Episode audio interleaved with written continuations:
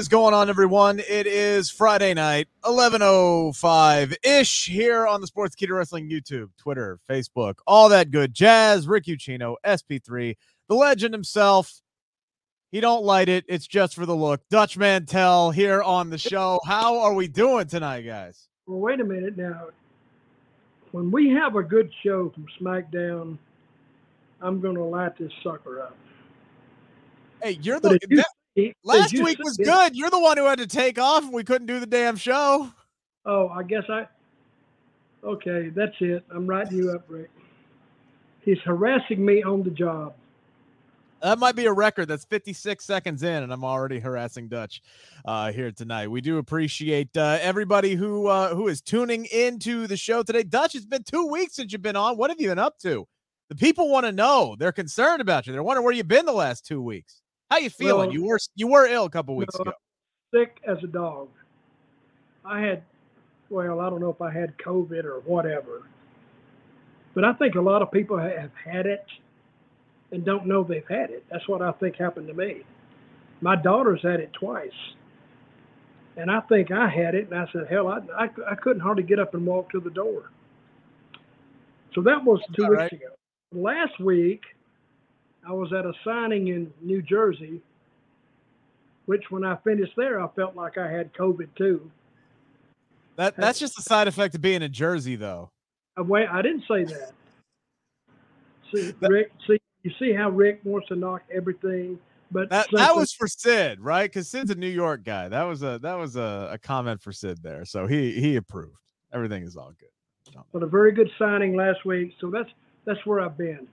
So, but it did give me a, a week away or two weeks away actually from watching SmackDown and Rampage.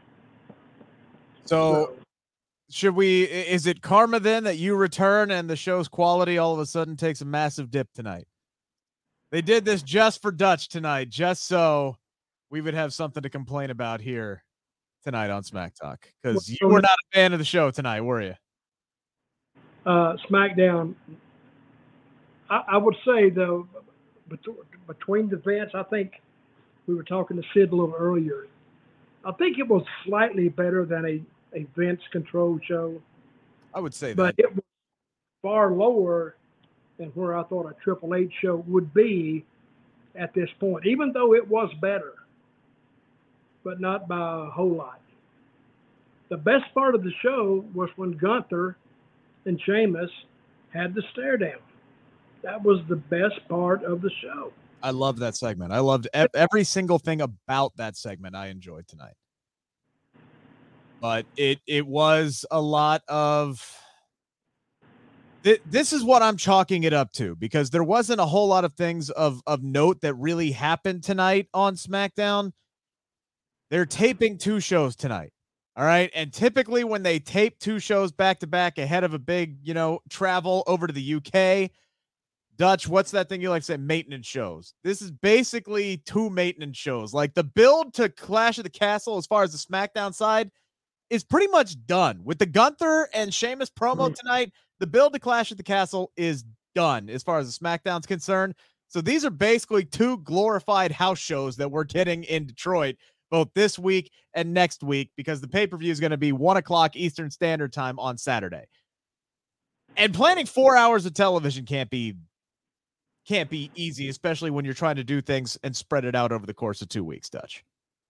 So their pay per view is a week from tomorrow. Yes. Okay.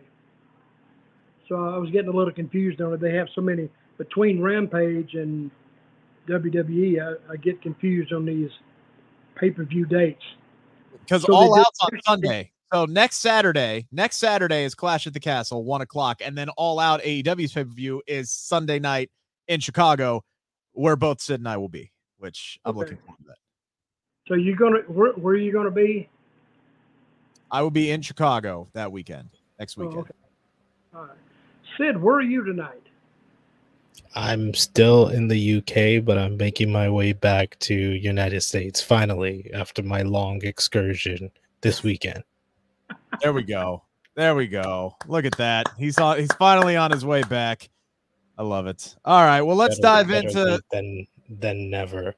I disagree with both of y'all, and I will say this felt like Triple H was like, "Hey, here you go, Dad. It's your birthday. You can book Friday Night SmackDown because this felt like a vid SmackDown, one hundred percent." All right. Well, let's dive into it from the top here. Uh, we open up with with a match, which I will never complain about. And I did think it was a good match between Ricochet and Happy Corbin. I love that that Triple H is is letting Ricochet eat here a little bit and actually going out and doing what Ricochet does best. Ricochet does get the win tonight, just like he did a couple of weeks ago. So this was a rematch that we saw uh, already, and this is a match that has happened many times before. They didn't. Uh, they tried to make a story on commentary with Happy Corbin about getting disqu- uh, getting distracted and how he's got all the talent, but he's never been able to put it together. I didn't mind this. I thought this was a fairly good open to the show, but again, this is something that we've seen before. It's more of the same. You can only watch two people do the same stuff so many times. And Ricochet won this one, right? Yeah, he's won the last two. He, he, he won the last one too. And I'll win one. It's it's, it's been done. So, like I said before we went on the air, if we could if we could take SmackDown and package it into a sleeping pill, you know, and take it, we'd we'd be billionaires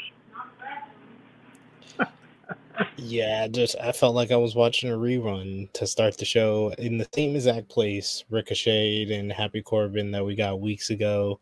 Then we got it just in reverse order. We got the uh, Pat McAfee telestrator after the match instead of before the match this time. So that was at least fun. But yeah, I mean, I'm happy Ricochet got a win. That's the that's the that's the nicest thing I can say about this opening matchup. It was solid work from both guys, but not too much to get me interested into the show. Triple H is going to present Ricochet well, right? Ricochet is is one of his guys. He's going to get a chance to go out there. I just don't know what you you do uh with Ricochet because he's coming off of an Intercontinental Championship run that went nowhere. He's the one who dropped it to Gunther. So you're building him up for what? I, I don't know, I, and I'm not saying either you guys know what that is at this point, but uh, I I'm I am interested to see what road, what path Ricochet is going to go down here over the next several weeks uh, and several months. Uh, we then then get a backstage segment between the Street Profits and Hit Row. Uh, they wanted to go get the smoke, and that is apparently exactly what they went on and did. Then we got a run of video packages and promos. Uh, one for Drew McIntyre. I thought both of the video packages that they ran tonight for Drew McIntyre were spectacular. WWE does a really, really good job of setting up video packages tonight. Then at the end of the night, Drew McIntyre got his ass whooped. And if you've seen the photos uh, on on social media, the battle scars after the beat down the four on one for the bloodline, he really did get his ass whooped tonight. Uh, back bloodied, beat up, bruised, everything like that. SP3, you wrote out on Twitter after everything we saw tonight, you think Drew McIntyre is winning at Clash at the Castle? Yeah, I mean the the video packages were exceptional. That's what WWE does best, and these felt like kind of like WrestleMania build up the baby phase before his big triumphant win type of moment. And you know, with Triple H, he's gonna try to cater to you know the fans. They got seventy thousand in Cardiff. This is the big event that Drew McIntyre has fought and you know bled and and pleaded for for years. It just felt like they were hyping them up especially with the video packages and then the beatdown at the end of the night that they were setting things up for drew mcintyre to win the undisputed universal championships at clash at the castle. What are they going to do from there? You know he can feud with Karrion Kross coming out of the pay-per-view I don't know what this does for their plans with, you know, Roman Reigns and if they were going to do Roman versus Cody, if they were going to do more Roman and Seth, if they were going to do Roman versus Rock for the Undisputed Universal Championship. I don't know what they're going to do, but the fact that they did these video packages where they made Drew McIntyre seem like the ultimate babyface who's going home to win the big one. They did the big beatdown, and then next week they're doing a whole celebration for two years of Roman Reigns as Universal Champion. That's usually what they do for the heel before they about to drop the title. CM Punk did his whole now. Now big, I'm getting deja vu because you said that ahead of day one with, Drew McIntyre, we, where they we, were talking about passing Brock Lesnar's record. No, no, no. When we did, when we day one, I didn't, I didn't account for COVID. Uh, that's what happened at day one when Roman got COVID. We don't, we, I think the plan was for Brock to win the championship there, and that's why they just said, "Hey, hey, Brock, go win this other title since since Roman's not here." So I don't think the title reign would be at this number of 730 days going into next week if it, if he was healthy at day one, I think he would have lost the Universal title at day one to set up him winning the title back at WrestleMania. But I think there's a chance. I'm more I'm more confident than I was last week. I went from last week being at like a five percent Drew McIntyre could win the championship at Clash of the Castle to I'm a good forty percent after tonight's show. Uh, I'm still r- hovering right around 20% because I believe, uh, and actually, I'm going to agree. Somebody just put it up there. Marco, I'm agreeing with Marco here. I don't think the it's going to be Karrion and Drew for the championship. After I think Karrion is the out uh, for Drew to lose this match.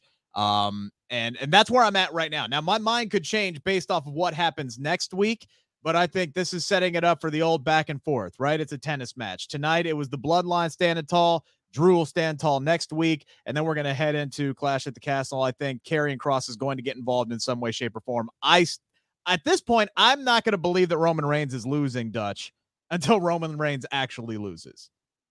I don't think he's losing either. I mean, that is, if, if I were going to put that belt on somebody, I don't think I'd put it on. Uh, on uh, McIntyre right now. I think he's missing something. They, they pushed him and pushed him and pushed him. I think I just don't see it. SummerSlam is coming up, so I think they're going to Survivor Series. I mean, that Survivor Series is coming up, and uh, I think still that Cody Rhodes is he's sitting back there. I mean, if they're going to push him, but I think Drew. How long has Drew been there? Uh, he came back he in 2018. Re- he he returned in 2017. Uh, he re-signed with the company. He did a stint in NXT, and then he got called up to the main roster in 2018. Uh, since you're putting percentages on it, I'm going to go. Uh, Roman retains 70% versus 30. All right, so so we're at 40, 30, and 20 uh, right now on who's going to win at Clash at the Castle. Again, my mind could be uh, changed uh, depending on what happens next week. What did we think of uh, Karrion Kross's promo tonight, gentlemen? Pretty straightforward tonight, I thought. Any comments? Well, concerns? I was confused about the about the placement of it. Didn't it play? Where did it play in the show? Uh, it was right after the first video package. Mm-hmm. I thought it played in an odd spot because and it was okay, but I still I still don't. I think he's still if he's going to be some kind of a a character, he doesn't talk. Maybe they just want him to talk the way he's talking, but I, I don't quite see it. I'm not quite getting him yet. I, I think they're still in kind of a feeling out process with with Karrion Kross on what exactly it is they they want him to do. He's going to wrestle next week, uh, which is a match that would have already been filmed now uh, at this point. So we'll we'll get more on what he's going to do moving forward. Obviously, they got some big things uh, going for him if he's interjecting himself into the main event scene uh, right away since being brought back to the company. Uh, we did get our uh, second chance fatal four way women's tag team match tonight. Uh, fairly quick match, and I'm wondering if maybe an audible was called because that superplex to the outside. Uh, Nikki Ash was grabbing her knee ankle area after she landed directly on her feet coming off of that superplex. I thought there was a chance she might have been hurt. We did see her arguing with Doudrop later on. Uh, so at least she was on her feet. She was doing all right, unless that was filmed beforehand. So, you know, maybe she's all right. We'll hopefully she's okay on that one, but it did look pretty bad. Uh, Sonya and Natty end up getting the win because Sonya did the very smart thing, immediately chucked Nikki into the ring and pinned her with everybody else outside of it. So it was a quick, abrupt finish, but it made sense. It was smart for Sonya to do that. Of course, it ultimately meant nothing there, SP3, because they would go on and face Raquel and Aliyah in the in the semifinals, and Raquel and Aliyah won like everybody knew they were they were going to do. The interesting thing was this was basically a two on one handicap match because Aliyah got taken out on the outside and then never showed up again until the three count and then immediately she's rushing back into the ring uh and and celebrating it's like um weren't you just like unconscious three seconds ago like what the hell happened there Did she get hurt, or did she just she was late, or was that the way it was planned? uh i i The clunky finish. I, I think I think the match went exactly as it was planned, but it was a bit of a rush job for her to get back into the ring and, and celebrate because she went from zero to 100. She was out, done, finished, and then all of a sudden, one, two, three, bell rings, her team wins, and she's diving on top of Raquel. I did think it was hilarious that Bayley was like, "Oh, hey, there's Aliyah. That's convenient." Bayley was a star on commentary tonight. I really did enjoy that, but ultimately, everything we saw out of the women's division tonight, while it's great to see them get some TV time, I don't think it's going to mean a damn thing because the finals are going to show up SP3 this coming Monday, and Dakota and Io are winning this damn thing. So, like, Yeah. this, this whole it- tournament has been cursed with injuries, and ultimately, it's not going to mean a damn thing because Damage Control is going to win the belts like we all knew they were going to in the first place.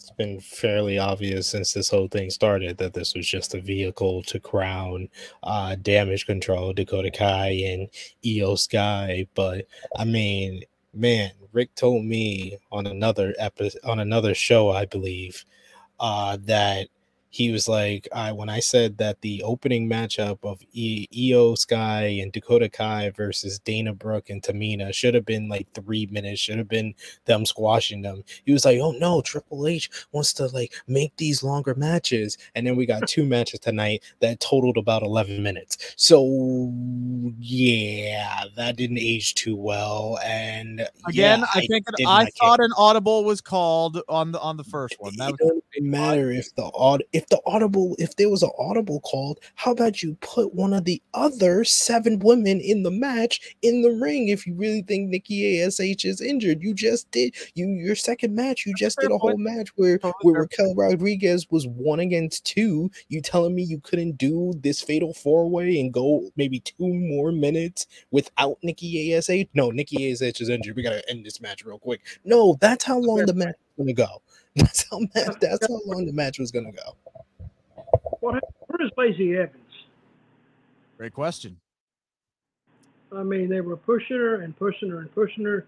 She was getting over. Then they turned her heel. She was still getting over, and all of a sudden they they just stopped it. Uh, the last report that came out was medically not cleared to compete or medically not cleared Yes. to be on the show, which begs the question okay, if that's the case, why aren't they just doing what they were doing with her in the first dang place, which was having her come out and just get nuclear hot heat promos? That's a very interesting move that's been made here, SP3, to me anyway. Yeah, you- like and Go you ahead. had you had the reason why I didn't care about this fatal four way, last chance fatal four way, and I'll ask Dutch if he cared, but I didn't because I don't know who any of these women are. I don't know who they are. Yeah. Like Tony, Sonya Deville was like in management before, and she had a character, but ever since she lost that position, she's kind of lost her character. Natalya has just been the same character for the last decade. They took Shotzi's tank away. Uh, Xia Li, they took her cool entrance away. Uh, Tam- Tamina and Dana Brooke have been running around with like chickens with their head cut off in the 24 7 division. I had no reason to care about this matchup. Me either. The only ones I well, I knew some of them in there, but I didn't care who won. I didn't care. I didn't. You know, usually, you know, I I will say I like this one better than this one, but I didn't. They were all the same to me. They were just trying to, and it didn't go long. How long did it go? Four minutes. Three minutes. Yeah. How much? Three? Three minutes. Just over three minutes. The only thing I noticed tonight that was different, they didn't have the in ring, did they? To start off with, they started to, they started it right off, right? They went right into a match, started the show. Yeah. Tonight. Didn't have an in ring. That's the only thing I noticed different, really, about the show. I'll, I'll say this much for the women's tag team tournament. I, I feel like this whole thing has been rushed a little bit. I know a lot of fans were were clamoring for this and they were saying, when the hell are we going to get to it? And this was obviously a priority to dive right into it and and get to it because it was put on the shelf for so long. I think it would have been much better if they would have just focused on quality instead of quantity. And I say that as they gave us this eight team tournament by throwing that entire right side of the bracket when it first came out was like random generator in GM mode in in in WWE 2K whatever, right? Like it was just spin the wheel on the prices right and whatever you land on that's what you get. I would have preferred and I think I've said this before. I would have preferred take the best established teams that you got and give me a four way round robin double elimination tournament and actually like build some storylines around it and let us get to know those four teams, whatever's going to be the pillars of your division. If you don't have them all here yet, okay, again, you could have spread that out over time. I would have liked to have seen Ronda and Shayna in the tournament. I still have hopes that maybe that there'll be a team down the line, but then again, Shayna is facing Liv Morgan uh, at Clash at the Castle. You wouldn't know it by tonight's show because neither one of them were on the damn show. Uh, so that seemed like a weird uh, decision to me. So hopefully they're on next week. But I definitely think they they they have rushed this just a little bit. They were on the show, but just in a video. Were they on? Did I miss that? Yeah. They showed a video of Shayna uh, kicking her in the face from last week. Okay, totally missed that. So uh, must have been during a bathroom break or something.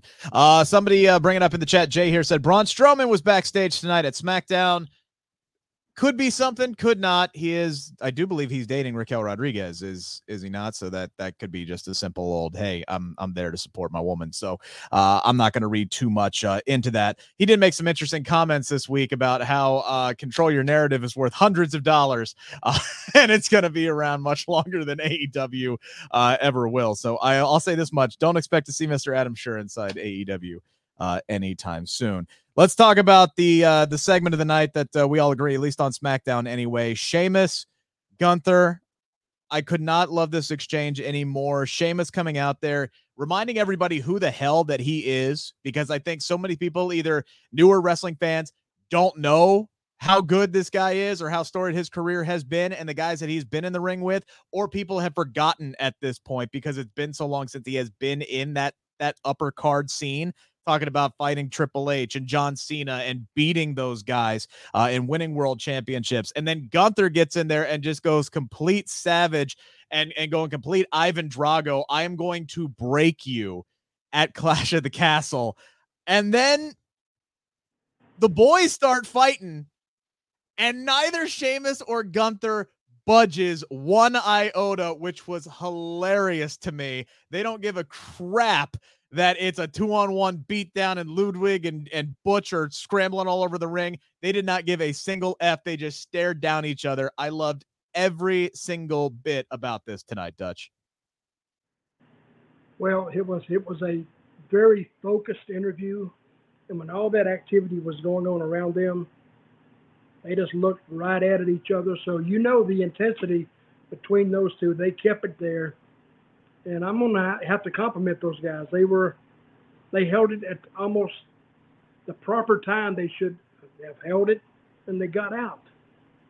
And it was like the fight. They didn't give a crap about that. They just cared about each other.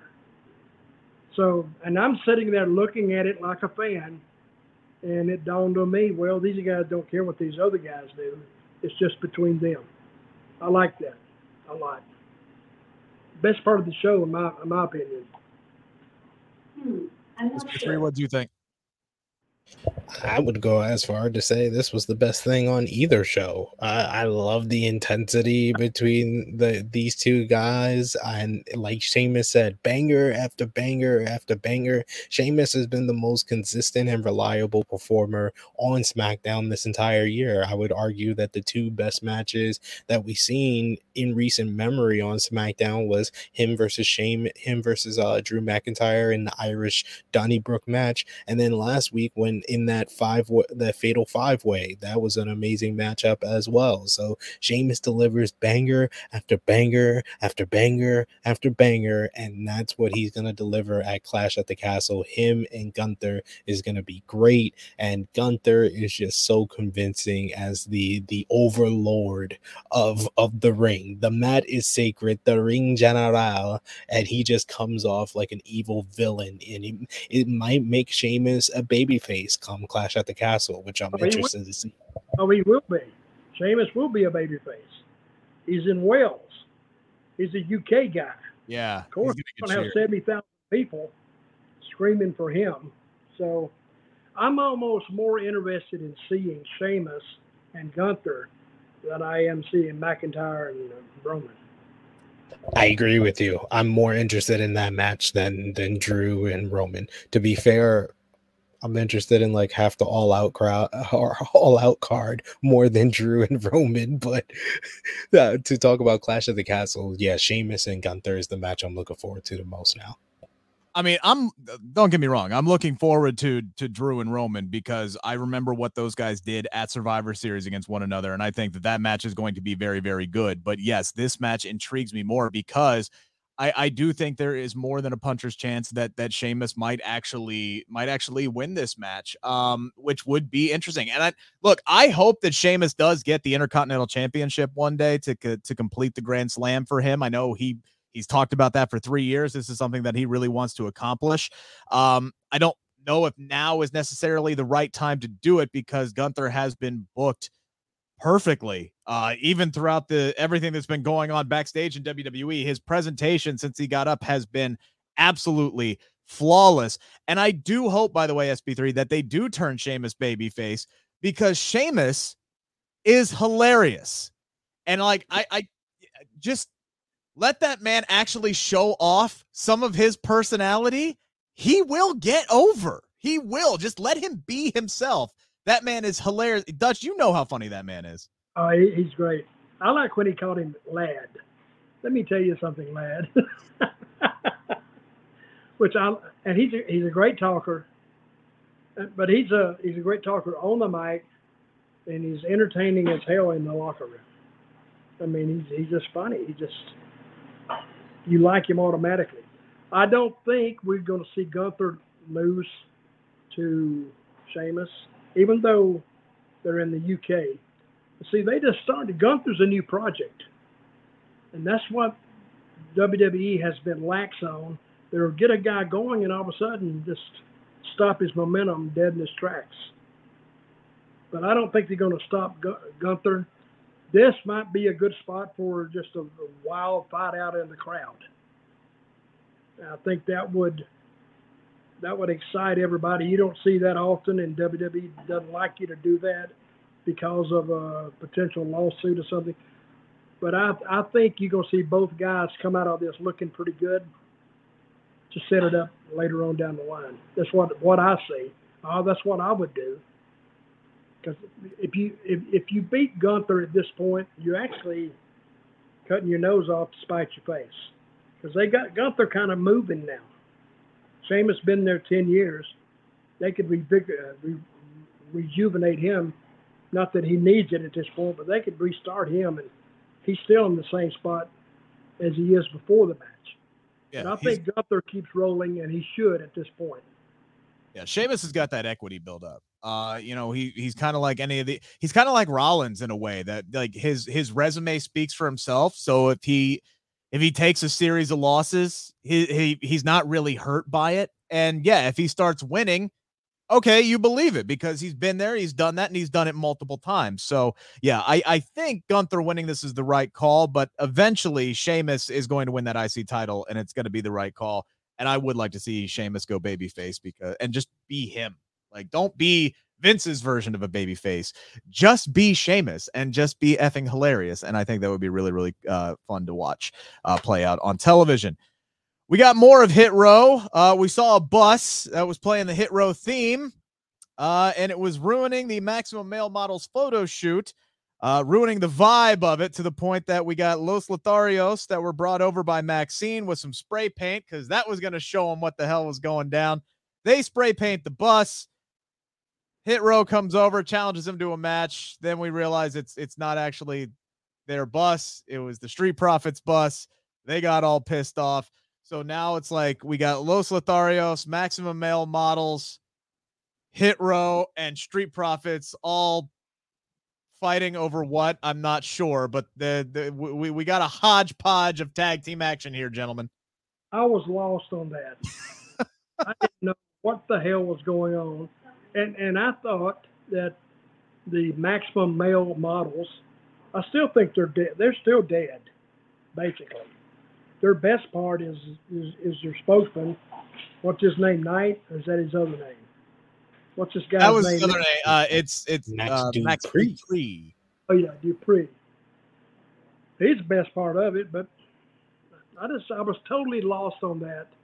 I didn't give a crap if they never bring it back because it just it didn't interest me the first time. And the girl is still there. Dupree is still there. They're just adding to it. I don't get it. Yeah, now it looks like there's some kind of an alliance here, SP3 with Los Lotharios. Uh, maybe they're gonna be part of it. I mean, they are two handsome gentlemen. I don't know. Uh, but hey, at least maximum male models are finally wrestling, right? Like we've we've kind of been wondering all this time, what does any of this have to do with wrestling? Well, now Mansois and Marseille are gonna throw down next week with Hit Row. The Lotharios would be better maximum male models than the two they got. This is true. I agree with that. If they they have Los Lotharios join them, They- I'd be more interested. Yeah, they'd be hilarious doing it, They have a great time. We know they can work. So the other two can probably work too. I don't know. But I think the Lotharios, that's what I thought they came over for, is kind of try to get into the group. But they didn't. They was going to paint the paint the bus down. Again, I don't I don't get it. Angel Garza is another one of those guys that is. he, it's just like he's got this great infectious personality and he's funny and he's a guy that I'd like to be able to see that portrayed on television. So literally anything that he's that he gets to do, I'm I'm I'm gonna be all for it. Just get him on television more because that dude is a star. He just he just needs the opportunity to to showcase it. So we'll see uh, what they do with that. I will, SP3, I did want to ask you this though, and, and maybe I'm reading too much into it, but Max Dupree is talking more like LA Knight, isn't he? Like he's definitely like dropped some of that Max Dupree attitude since Triple H has taken over, some of that delivery, at least a little bit. I, I I couldn't tell you. I couldn't tell you because uh, yeah, that's another thing that didn't really grab my entrance. Like they had me, they had me after that first runway stuff. They haven't done any of the runway stuff. They've been doing these backstage, you know, photo shoot. They did the whole thing with Hit Row uh, last week with Hit Row doing the rap. That was fine, but yeah, I was like, okay, Hit Row is, you know, friends with the Street Profits. I was interested in it. And then the payoff was, oh, Maximum Male Models spray painted Street Profits bus, not Hit Row's bus. Whoa, we really got the fans. We really swerved them there, bro. It's Oh, like, boy. uh, I'm mad now, buddy. I'm so pissed off. Brian Someone buy- Dunlop says Brian Dunlop says bring back Breezango to fe- to feud with the uh the models. I think that would genuinely be hilarious. Maximum male models and the fashion police in in some kind of That would be that would be good. yeah. I do I do miss uh Breezango on my TV screen. That's for sure. What are we gonna? say? All right, so let's talk about Sami Zayn and Roman Reigns. Uh, the more of these backstage segments that we get, uh, the better, uh, in my opinion. Uh, Sami Zayn, like, finally, ge- Sami Zayn is like that nerdy high school kid who finally gets let into the club, right? Like like hours after he the bouncer finally feels bad for him and lets him in at like 3 a.m.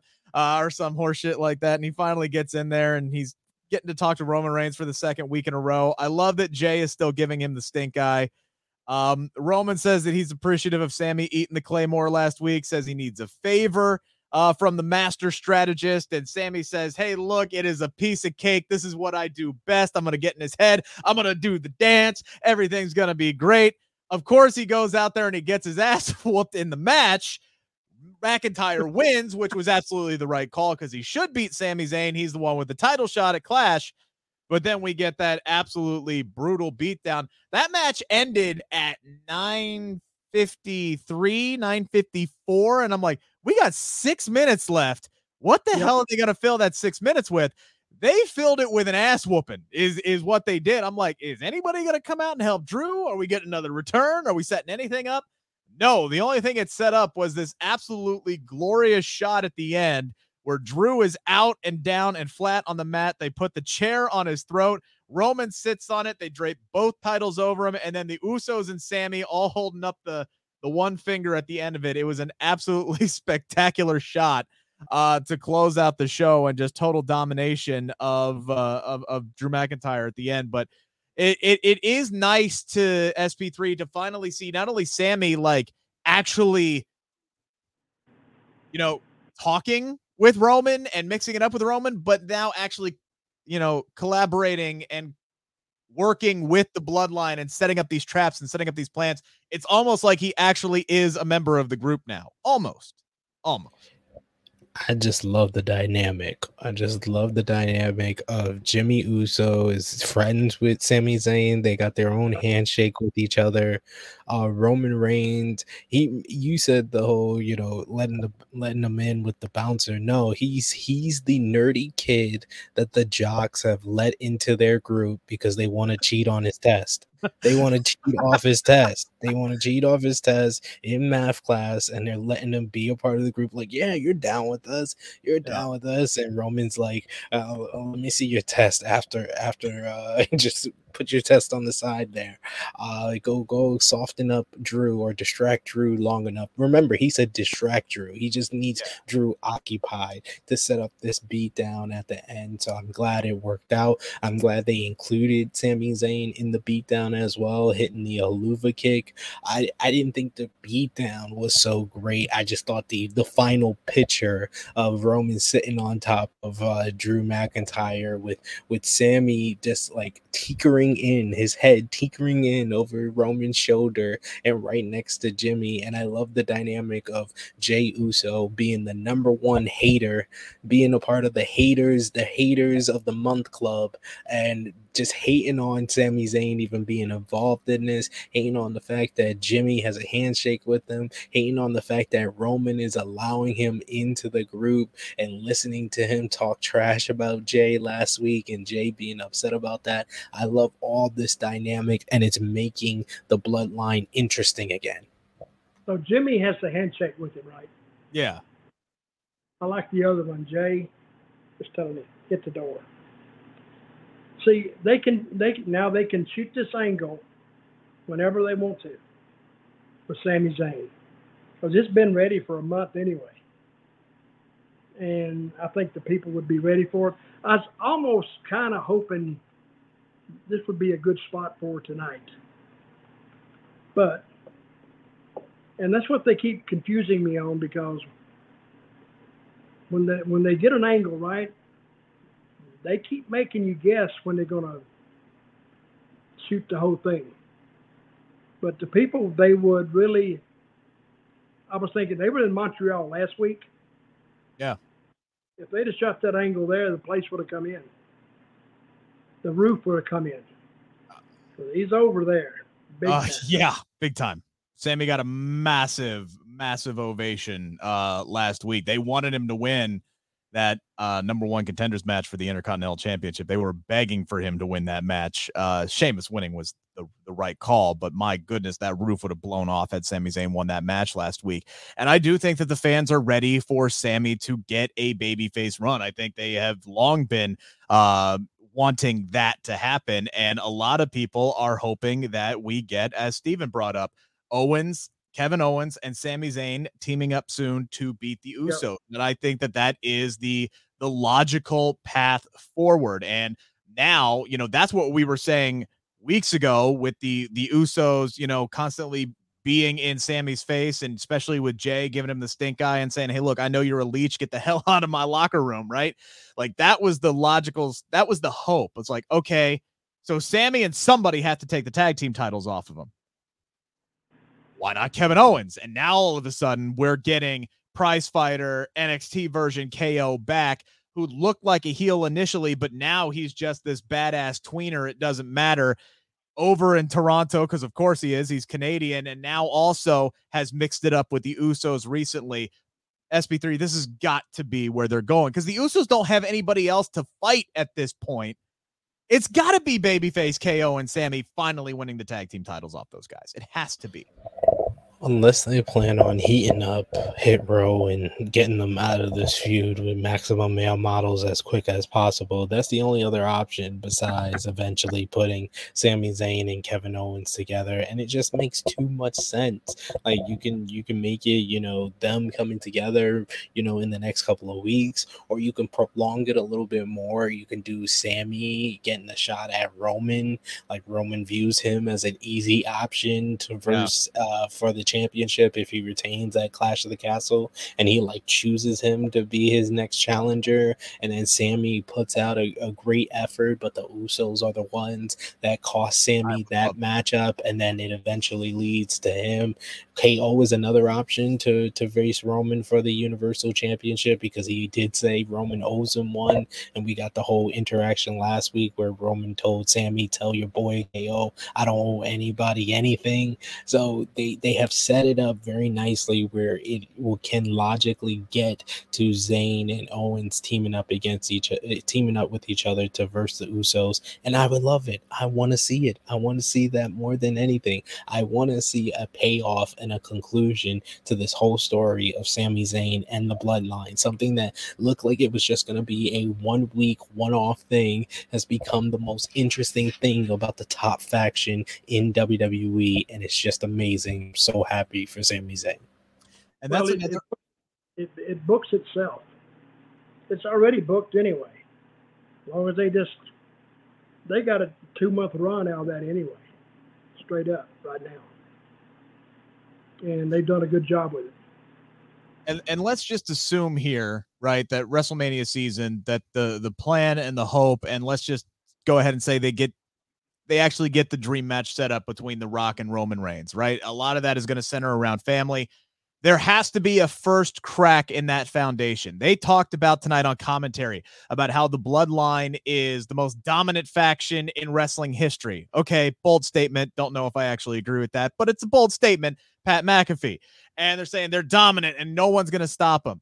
There has to be that first crack in the foundation that ultimately leads to the group kind of the the descent in the family and the chaos and then all of a sudden here comes big bad daddy rock back to to kind of get everything back together or so he thinks and we can lead into the roman reigns rock match at wrestlemania.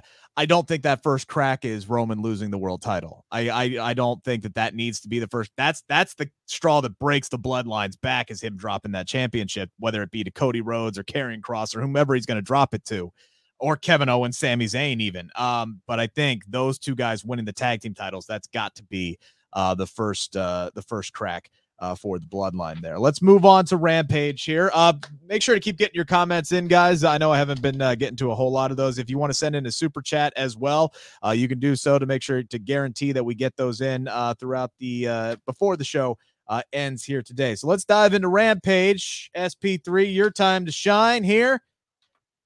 Trios tournament, hot and crazy. Already got a great semifinal that has been set up for uh, Dynamite next week. Now we got to. Now we know the direction that we're going. When this thing laid out, especially with Hangman saying that he was always going to be there in the corner of the Dark Order and not join the Young Bucks, I always thought that the Dark Order was going to be kind of a dark horse in this, and I liked them to ultimately get to the finals in some way, shape, or form. Hangman has to come in somehow, some way We already know that Evil Uno is not going to be part of this. They're down to three members. So logistically, somebody could get hurt, as we have talked about before on another program, I believe. Uh, and uh, then Hangman can interject himself and maybe end up facing Kenny Omega and the Young Bucks in the finals. That's what we hope. But how does the Dark Order get there? Well, they did a great setup tonight. I thought Dark Order defeats House of Black, which looked like a mismatch on paper, thanks to Miro, who came out there to tackle the, the three pagans, as he calls it. I love Miro's music, man. Just like an old, like a like a Bulgarian gunfighter showing up at the in the old west to just take down the bad guys. Right? He comes down, makes the distraction. Alex Reynolds rolls up Malakai for the win. Then Miro gets beat down, and then here comes Darby and Sting to save the day commentary bringing up how of how odd of a combination that is, considering the history between Miro and Darby Allin. But I thought all of this played out really, really nicely. I'm not one for distraction finishes, and I felt like we got a little too many of them tonight. But I did like how all of this opened up Rampage tonight. Yeah, I thought it was a smart way to protect House of Black if they're going to take their first loss and need it to become by a, a, distraction or somebody interfering, and Miro doing it, who Miro's kind of been this tweener type character. It made a lot of sense. I wish that they would have done more to make it look like the referee didn't see Miro attacking two people in the match because that should have been a disqualification. Okay uh, other than that, I think they did everything right in this match. Other than that little little nitpick there, especially the fact that they have already set up the person who is going to be out of the equation in 10 because the the knee was the story for the dark order. His injured knee with the brace on it uh, house of black attacked it. Malakai had him in the the knee bar and looked like he was about to tap when miro's music hit. So they have already set up the the kind of thing that is probably going to take him out of the equation in the semis against best friends and set up hangman coming in at least for the finals for dark order that's what you think of the uh, the opening, other than the referee botch, which it seems like more often than not, commentary. If there is a, a screw up with officiating, they just say, "Well, it's up to the official's discretion." That always seems to be their their go to excuse. One thing about wrestling fans, they are forgiving. They'll just let a lot of things go, whatever, as long as the end result is that they like it. And there was nothing to dislike about this match. I think Miro coming down was a was a good spot. And then Sting and Darby Allin coming down. Well, Sting wasn't in no hurry to get in that ring, was he? Never is. Hell, he, he could have rolled down there and got faster. And he got he got in last, and people just run away from him, and he just stood there and looked at him.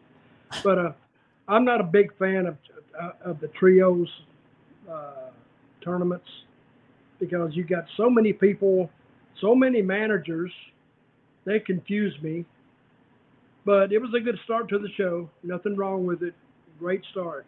So, and I'm gonna have to say Rampage was better than SmackDown tonight. Uh, yeah. One, would, uh... one thing, it's an hour, which is not such a chore to watch. But they had a they had a, a pretty decent show tonight. One thing that surprised me tonight about Rampage is they didn't pay enough attention to Punk and Moxley. I thought they would have paid a lot more attention to that, set it aside. And did they ever say what happened to his ankle? Is it broken? Is it not broken, or what? Uh, we have not gotten an official word from them. Uh, I, I I don't believe this to be a shoot injury. I think this is 100% uh, a work and was done in a way to give us a shocking result on Wednesday, which was Punk getting squashed inside of five minutes and it did. He didn't get squashed, he got hurt, which is a difference. I mean, if you're going to lose, to me, that's the best way to lose. You get hurt, and it's to your benefit to get pinned to keep from getting hurt more. So it shocked the people, and I don't know where this where this interview, I mean, where this match finish came from, but it was one of the better ones that I have seen in years because they had all this momentum built up, all this anticipation behind him, and all of a sudden he hurts his leg, which is believable. And he goes down, and Moxley pins him, one, two, three. Nobody expected it. A lot of people ran in the ring to check on him. But what they did, they closed that one door they had and opened about six or seven more. Now they can do anything with this angle that they want to do. Because it's not, you've heard me say this before, it's not the first thing you do in angle, it's the second thing. Now we're waiting on the second act of, of this angle between Mox and Punk. And are they on the next pay per view or no? We don't know yet. Uh, and Media M5 saying here, most likely this was done to build to the pay per view match for Punk uh, to win in Chicago, possibly. And I think that that might uh, that might be the case. Who who knows? Uh, I think there's a few other. There might be one person uh, hanging out there that we haven't seen in a few months who could alter that. Uh, MJF is expected back soon. But yes, these two guys definitely seem like they're heading toward a rematch at All Out in Chicago. And that's September 4th. Yeah. So we're not that far away. Booked, it's a work. If it's not booked, it wasn't a work. He did hurt his ankle. But I, I think, like you said, I think it was planned. Oh yeah. Because, so who do you think? Who, who do you think came up with that idea? And I'll tell you who I think came up with it. Well, I don't know that the idea to do the match early was Jon Moxley's idea and I'm gonna think I think that the whole finish was Jon Moxley's idea too, because it makes Moxley look like the the the baddest dude in wrestling. It looks makes him look like the a world beater, but at the same time it protected CM Punk because I think the idea of the matchup of doing it early is if you are gonna do this match at all out, you wanted to do this match on the show to pop the rating, but to not give away what they're gonna do in a pay-per-view like quality matchup going 15, 20 minutes on the pay per view. So this was the perfect way out of it. It's playing off of something that we know with Punk being injured. I thought they would have done more with the what they gave us on tonight's Show, showing the highlights and showing Punk backstage saying that it just gave out, and it was kind of it was a similar feeling to when he um when he first injured his foot. I thought that we were gonna get like a promo or something from Punk to kind of yep. set up the main event of All out. So I think that they missed out on an opportunity by not doing that. But I I'm very much interested of what they're doing because this was a this was something that no one really called. No one thought they would see it being a three minute matchup. And if I'm CM Punk, I am never going back to Cleveland ever again in my life. This man walked out of WWE in Cleveland. He got squashed in under three minutes in his UFC debut in Cleveland. And then he lost the world title in three minutes in Cleveland. Never go back to Cleveland, CM Punk. Um, you could have ended that. You could have honestly, you could have ended that sentence at never go back to Cleveland. And then for anybody, for literally, literally anybody, there's no reason to ever go to Cleveland, ever. Ever. That is true. That is true. what, what's the name of that arena there? In Cleveland, Quicken Loans. Is that where they were at tonight? Nice arena, but I think this angle was done perfectly. I kind of think it's almost like Punk's idea to to do that because he was doing it. He was getting beat. Well, we we he had to agree to it. That's for sure. Yeah. Um, he he he but is definitely going to protect his his own booking. That's for sure. So this was obviously an idea he signed off on. If it does, if it yeah. wasn't. When you looked at the crowd after that match, they was going, "What the hell?" All of us were. Yeah. It, like, was, it was similar. It, it was similar to the reaction of fans for Brock and Undertaker or Brock and Goldberg from Survivor Series 2016, yeah. where people were like utterly shocked, like, what the hell did we when just Gold, see? I felt the same way when Goldberg beat Brock inside of three minutes. Like that, that's exactly the well, heck, I think it was inside two minutes or inside a minute, basically. Uh, I felt the exact same way. You had a feeling something fishy was going on when that match wasn't the main event and it was on at nine o'clock. You, you, oh, I think we were all expecting shenanigans, DQ finish, no contest, something like that. Nobody was expecting Jon Moxley to win that match inside of five minutes. And I agree with you, SP3. I loved that Mox went full Cobra Kai, no mercy. I don't give a damn if you just hurt your ankle. I'm going to stomp on your foot. I'm going to give you two paradigm shifts, and I'm walking out the unified AEW World Championship. I absolutely love that booking. Well, that's the best thing they've done since I've been watching the show because it surprised the people. And what, what I'm surprised about, and well, I'm not surprised about it, but they have so many ways to go with it Yeah. I mean, I don't think they could go a bad way. I mean, they could, I guess. I don't know, but but I think they got enough. They got enough experience between them to, especially Punk, that knows exactly where to go with it. So, actually proud of that. Proud of that finish, and they pulled it off. Uh, Jim Thom saying never go to Cleveland sounds like an episode of the Twilight Zone. Uh, I went to a bachelor party in Cleveland. Yeah, I could probably write a Twilight Zone episode uh, uh, about that. I don't know how I ended up going to a bachelor party in Cleveland. We were supposed to go to Atlantic City, but that is a story for another time. Uh, we got uh, Menard and Parker, uh, SP3 continuing to call out your boy Hook, and I love that he doesn't give a shit. I, I got a bitch about when he walks off. I don't care. The people walk right in. That was the man. They want to kill him. They're right there. They're five feet from him. And they said, Did he just leave? Well, didn't they just see him leave? Yeah, well, and she even said that. She was like, "They're literally, he's literally right there." She said that. M- Menard and Parker are the Lenny and Squiggy of AEW.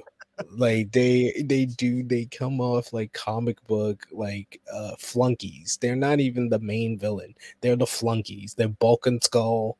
They are they are not Yes, the main I get. Where where AEW needs help on those interviews. I mean, you got to have if the guy is right there. There's no way to.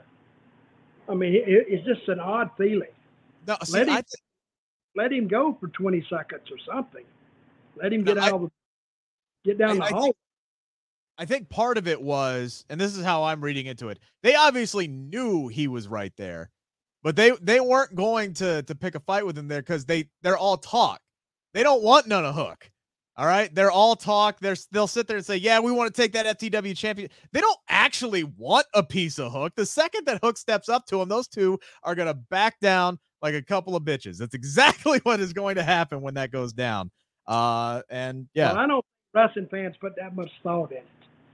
probably not. And I tend to overthink everything. Should have come in and said, "Is he gone? Is he gone?" That's what they should have done, and said, "Oh, Yeah. well, I'm glad he's gone because we were going to pick a bone with him or whatever." Now it kind of explains itself. I don't know, but they they do need help in those backstage interviews quite a bit. Dutch, I know you're a fan of a good squash match, and we got two of them back to back here. We had Wardlow decimating Baby Dolph in the battle of two dudes from uh, the inferior Ohio City. Uh, Yep. And then Powerhouse Hobbs uh, squashes uh, Johnny Jobber tonight. Which one did you like better? I liked Hobbs because Hobbs went in there and just beat the crap out of him. Wardlow played with him. You Oh, know, yeah. that was that was. I thought he hurt him when he put him down on that third power bomb because he put him down like on his like on his right on his butt, which can which can hurt. But I Uh-huh. liked Hobbs's match better than I did Wardlow. So I don't know where that's going to go. I'd hate to see Wardlow and that big guy. Sonjay or not? Uh, um, What's his name? Satnam Singh. What's You don't want to. You don't want to see if Wardlow can can power bomb seven foot. Satnam I think I think that to be a disaster.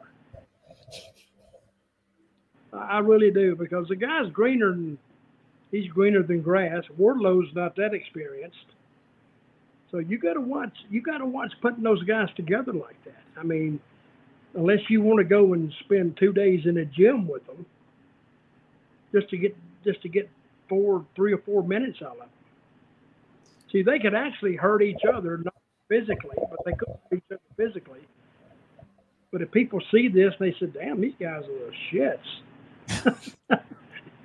you- try to hide all that stuff from them, and the only thing that you know you could you could send him through Sonjay and send him to Jay Lethal and the other kid, and maybe save the big guy for last, I guess. but just the sheer size of that big Indian guy is enough to, to sell the match. But I don't know, I don't know what kind of quality it would be. And I think SP3, that's why they've brought in the Motor City machine guns uh, for All Out instead of Sonjay and Satnam uh, in this match now. Yeah, because it seemed like we were building to Wardlow and Satnam Singh, and now the machine guns are involved. I think that, yeah, that's why we're getting this trios match is because they realize that the only way a Satnam Singh versus Wardlow match would be good is if it's like less than five minutes and Wardlow wins. So he's basically squashing who Tony is trying to build up as his next like big giant. So that didn't make a whole lot of sense. So it makes sense that they moved in a different direction direction. I can't wait for the machine guns. And I liked seeing my buddy Chris Sabin. I did an interview with him earlier this year. Seeing Chris Sabin on AEW was nice. So here, here's my thing with this. Um, as we've already hit an hour, and I know we we gotta rush to get through everything, or I'm gonna get yelled at. But I I don't think you do at this point. I don't think you do for exactly what you said. You're trying to build, if you're Tony Khan, setting him up as this big unstoppable giant, right? You can't do a match with Wardlow unless you're going to have Satnam win, which you also can't do. So if you're building this whole thing around whether or not Wardlow can power bomb the guy, okay, well just build to that spot because that's that was what was selling. It's an attraction spot. That's what they were doing to sell the match was can Wardlow power bomb this dude? If he can, okay, have him power bomb him because you know they're going to get involved in this trios match have Wardlow powerbomb the dude at all out, and that's it. It's over. You don't even have to do a match between those guys. If they can do it safely. Because otherwise, yeah, Dutch, you're right. That that could be absolutely disastrous. Well, I don't know what you're gonna do with a big guy anyway, over a period of time. I mean, those big guys, they're a flash. Then when people know they're not exciting or they go more than two minutes or three minutes, I mean, it looks odd for a guy that size. So not everybody's going to even be close to his size. And I think you hurt him by putting him in the ring. He can't. If he had momentum, he can't carry it. Is what I'm saying. I did think one of the more interesting things, Sid, was was not necessarily Power Hobbs, uh, Powerhouse Hobbs squashing uh, who some Ace today, whatever the hell is his name was. Uh, it was the uh, it was the factory bloodying up Ricky Starks after the match. I thought that was the interesting thing because, like, I know they're trying to get one of these two dudes on their side. Obviously, now you know they they've aligned, trying to align themselves with Hobbs. If this doesn't lead to like Hobbs beating all of their ass because he doesn't feel like he needs their help, I don't know where the hell else this is going mean, if you want to make Ricky Starks look strong going into All Out, they can do something like next week on Rampage, a gauntlet match where he beats all of the factory and looks like the triumphant babyface to get himself ready for Powerhouse Hobbs. They can do something like that. But yeah, I don't. I didn't understand why we're why we're putting over the factory. Why the factory is on my TV. I didn't understand that at all. And why are they making your your your you know rising baby face Ricky Starks bleed from the mouth? I didn't get it. Yeah, I. Wait a minute. Ortiz was he bleeding tonight when they get a shot of him? Yeah, so that was the most insane thing I've seen this year. So, yeah. All right. So going on to the next match here, right? Sammy and Tay Melo, they defeat Ortiz and and Ruby Soho. Uh, Anna JAS that she's called now. She throws Ruby into the steps. That allows Sammy to hit the top rope cutter, right?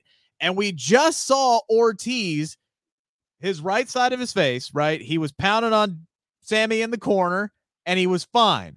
We cut to the angle with Anna Jay, chuck in Ruby into the steps. We come back Sammy has now crawled his way over to the top rope. Ortiz turns around into the cutter, and then immediately he flips over and blood everywhere. And for the, the second there, I'm like, holy shit, Sammy just hit the most violent cutter in the history of professional wrestling because dude, bro, just drove his face down into the mat so hard, he crushed his face. Like, that is exactly, there had to be a cut.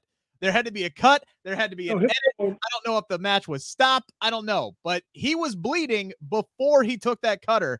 but he wasn't. Ble- but he was wasn't bleeding before Anna Jay did the. He got messed up somewhere, and I don't know where it happened. I think that was a bad edit. We missed something. Either they didn't catch it on camera or what. We missed something, and it confused everybody. Well, it confused me. I said, "Damn, where'd that come from?" Because it wasn't needed, so it had to be a oh. potato. Oh. It had to be accidental. I don't know. He was bleeding. He was, and even if he did just freshly get cut, there was too much of it. He got, it was so fast. His whole face Well, was I- covered in blood. I don't know where it came have- from. He was bleeding.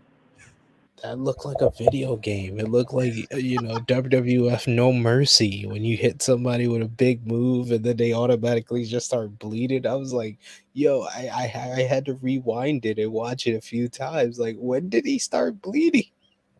Forget no mercy. It looked like Goldeneye. It looked like he got a headshot. That's what it looked like. Just boom, cutter, and looked like got his face all smashed in. Otherwise, this was a, a, fairly fun uh, mixed tag match uh, on the night. Uh, we did get uh, a backstage segment with Jade Cargill uh, as well. Uh, she kicked um, what's her name, Leila Grey, out of the baddie, so the interim baddie is gone. Kind of weird that Stokely wasn't there tonight, um, at least with with uh, her and the baddies, Jade and the baddies. But she said Athena can come get these hands at All Out. So finally, they set up that match. Athena said, uh, "I ain't waiting," and they started brawling uh, backstage. But let's get in. That's another example of of a five feet distance because that girl was right there. Couldn't she looked over there and saw her? Well, maybe she was crouching behind something. She's five foot one, Dutch. She's easy to miss. It's a set. People know that. that, that just that just peeves me to death. I mean, it's not like we wrestling doesn't suffer from a lot of misconceptions anyway, but she was all of a sudden I, she's talking about the girl and the girl was right there. I mean, you can look. Hiding. She could have been Right. running from a mile away. maybe I'm trying to put too much realism into this, but please, if you're going to make it a fantasy, make it a fantasy that can halfway be believed. That's why I'm saying they need help in their backstage segments a lot. Stephen Chambers saying it looks like Athena is going to beat Jade at All Out. I would love to see it. I don't think that's happening. And I I don't think it's happening either. No, because there's been very little build uh, to this match, at least on a week to week basis. They have kicked this can down the road. And Athena's been there since May, and I think she's had all of four televised matches since she's been there. They are not booking her and building her up as the one who's going to beat uh, Jade Cargill. Although I would love to see it. I love Athena. I wish she got some more TV time. I wish a lot of the women I got TV time. Hey, Ozzy, I'm five foot nine. All right. I am major league average in the height department. All right. So, you know, enough with the jokes there. Uh, let's get to the main event tonight. Your boy, Claudio Dutch, Yep. defending his Ring of Honor world title against the natural Dustin Rhodes. Really good match with a really clunky finish. Claudio took one right in the Castagnolis on a leapfrog, but he was able to recover, hit the uh hit the uppercut and uh win the match. What'd you think of the uh, main event tonight? You're asking me. I am Well, it a- asking you. It was a good main event, but if this is what I think also, they need a little more emphasis on their main events. I mean, they need to build it just a little, promote it, do the show a little more. See, AEW's got a pretty decent show. I don't like the announcer setup. They had four announcers tonight with Jericho.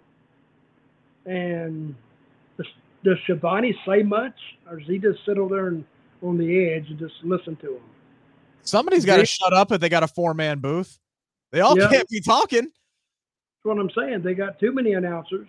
That was the biggest problem with the earliest episodes of Rampage. Is they had four guys on commentary and they were all trying to talk at the same time. And that's when they had Mark Henry on the desk before they moved him back to it's time for the main event and that's all he's going to Well- really say.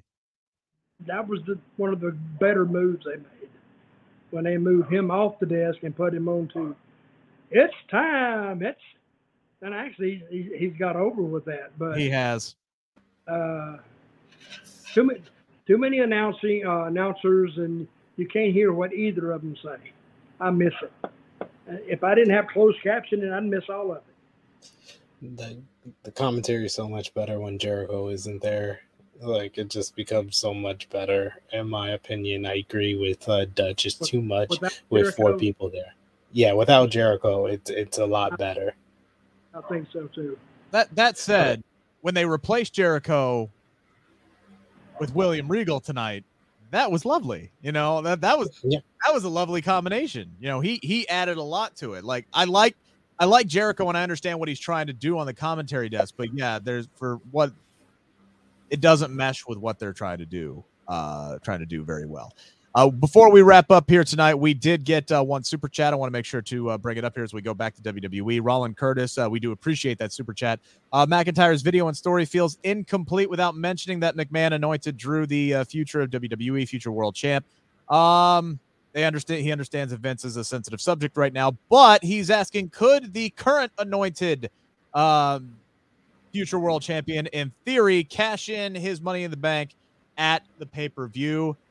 Based off of what we saw on uh, Monday, SP3 with himself and, and Johnny Gargano, I don't think Theory is going to be trying any att- uh, cash in attempts anytime soon.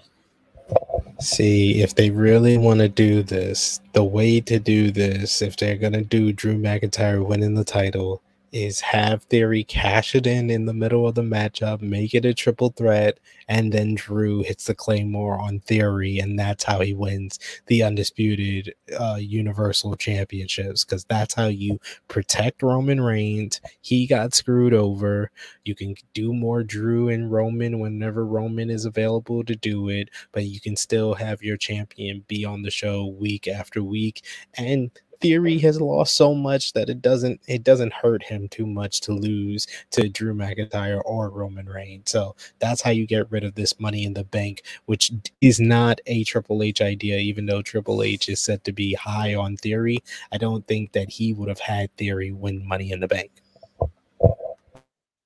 I don't think he would have either. And I've I've said similar in the past that I that is how I would if if you're going to have Drew win, I would like to see that happen to protect Roman.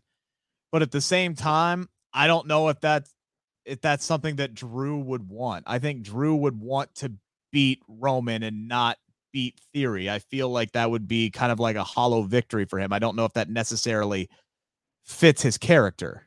I mean, Dutch. Why do, why do we care what Drew thinks? Like, if Dutch, if you were booking it, are you really gonna be like Drew? Drew's like, oh no, I I, I think it's it's it means more if I beat Roman. Well, why do I care? I'm I care about protecting Roman Reigns for this Rock match. I don't care oh, about what Drew I mean, thinks. his character. Why would why? I think Drew. I think Drew would kind of go prideful, dumb babyface syndrome here a little bit. He wouldn't want to beat Theory. He'd want to beat Roman Reigns. So what? It doesn't matter. You win the champion. He wants his whole goal is is not I need to be Roman at at Clash. He said he wants to be the undisputed champion. He can be the undisputed champion and then challenge Roman Reigns. Hey, whenever you come back, you can oh. have a rematch. You could do that, but you're gonna be like, oh no, I don't want to win this way, so I'm not gonna win it this way. No.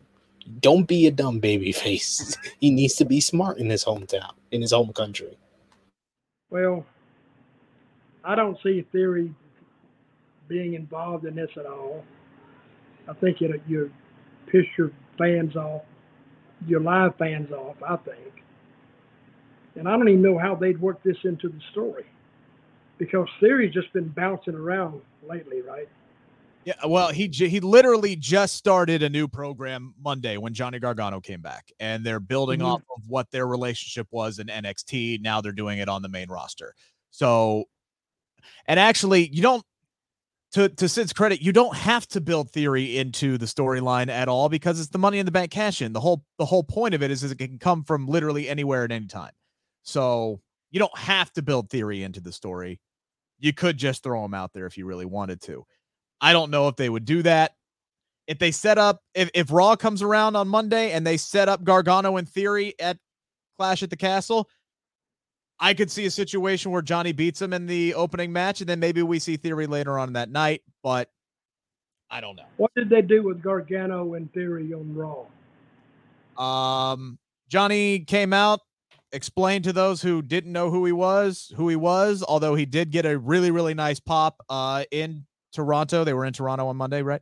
Um, so the Canadian crowd loved him. He got a great reaction for when he came back. Theory came out and said, Hey, look, that's great that you're here. I've kind of already established and done everything in the time that you've been gone the last nine months that you came back to do. He wanted to do the old way pose for uh, one final time, and then uh, Gargano super kicked him in the face for being an annoying little brat, basically. So it was a good segment. Well, we'll see what they do. That's, That's all we can do. You so we watch and see what they do, and that's so we can come back and say what a stupid thing they did. So. All right, man. We've done. We went an hour fifteen. They yeah, no, we need we need to shut up. I'm going to say, hey, Mr. Riju, I didn't have nothing to do with it. I don't have the stopwatch. Hey, we uh, look, man. We haven't done a three man show in two weeks. All right, my timing is off. Uh, one last thing. Stephen Chambers saying, guys, see Sasha, see Sasha and Naomi at Clash at the Castle. Look, I don't think it would make sense for them to be a Clash at the Castle because the women's tag team title finals are on Raw. So the question is, SP3, real quick, do we see Sasha and Naomi on Raw after Damage Control wins the tag team titles? Are we getting the Cena Punk situation on Raw? No, you do it the Raw after Clash. What do you think, Dutch? Did we see Sasha and Naomi on Monday? No, I don't think so. Don't need them Monday. You need them after. I'm going to be now different and say yes. Different. I'm gonna I'm gonna go bold. I say we see him on Monday. I think we see Damage Control win. We see Sasha and Naomi show up and we get the with their versions of the women's tag team titles and we get set something up after uh, Clash at the Castle. All right, guys, we need to wrap up. Thank you guys so much for tuning into all one hour, 15 minutes of this 45. All right, I'm going to shut up. See you guys. Have a good weekend.